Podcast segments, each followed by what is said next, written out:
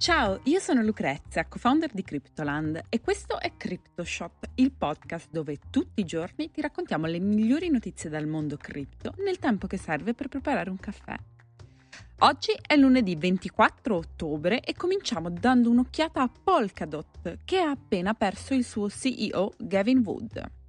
Poi prepariamoci per la seconda grande guerra delle stablecoin si accende la competizione tra Binance, Coinbase e Tether per aggiudicarsi la leadership nel mercato delle stable. E per finire vedremo quando Elon Musk pensa che finirà la recessione globale.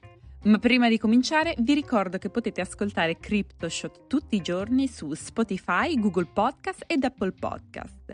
E se vi piace il lavoro che facciamo, lasciateci una recensione e seguiteci su Instagram alla pagina Cryptoland Podcast.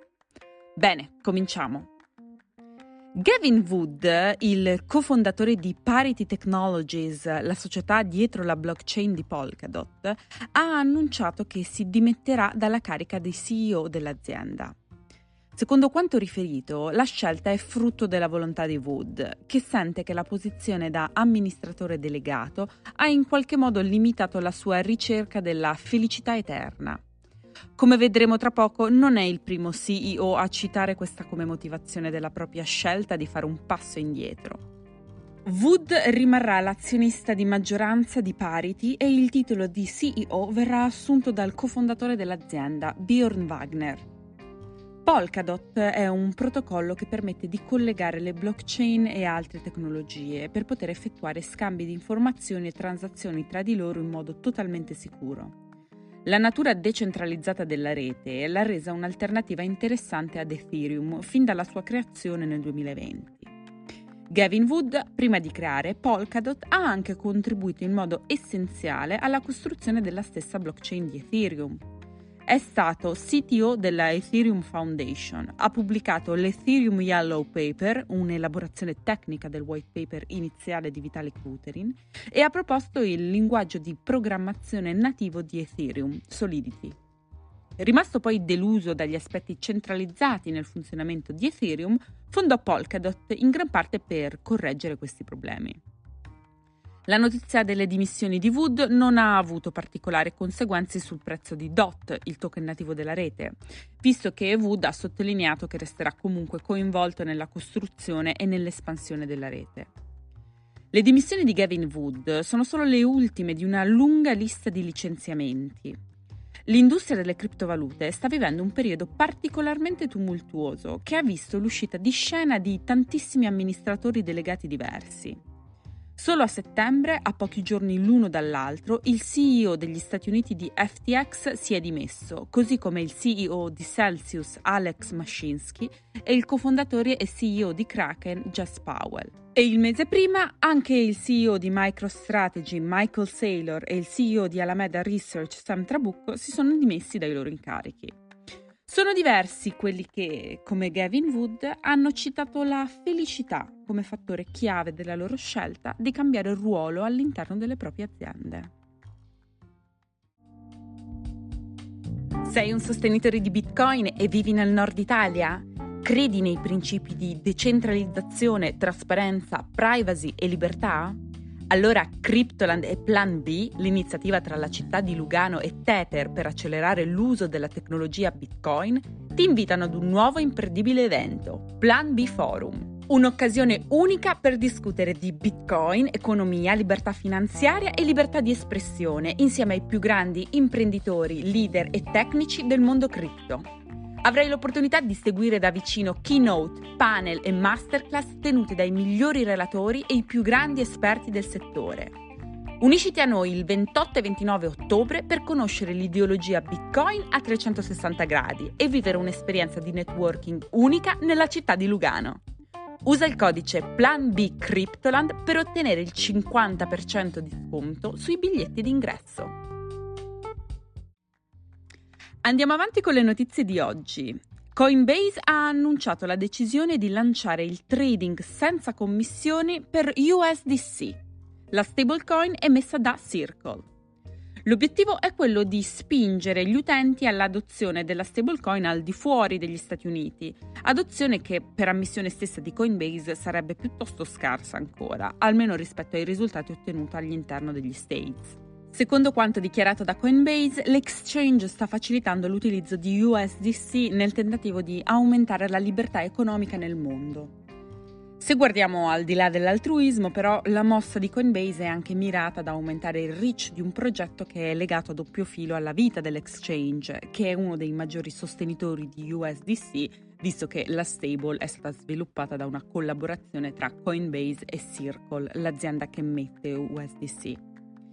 Coinbase si sta muovendo con decisione per stabilire una presenza più internazionale, in quanto compete con exchange del calibro di Binance.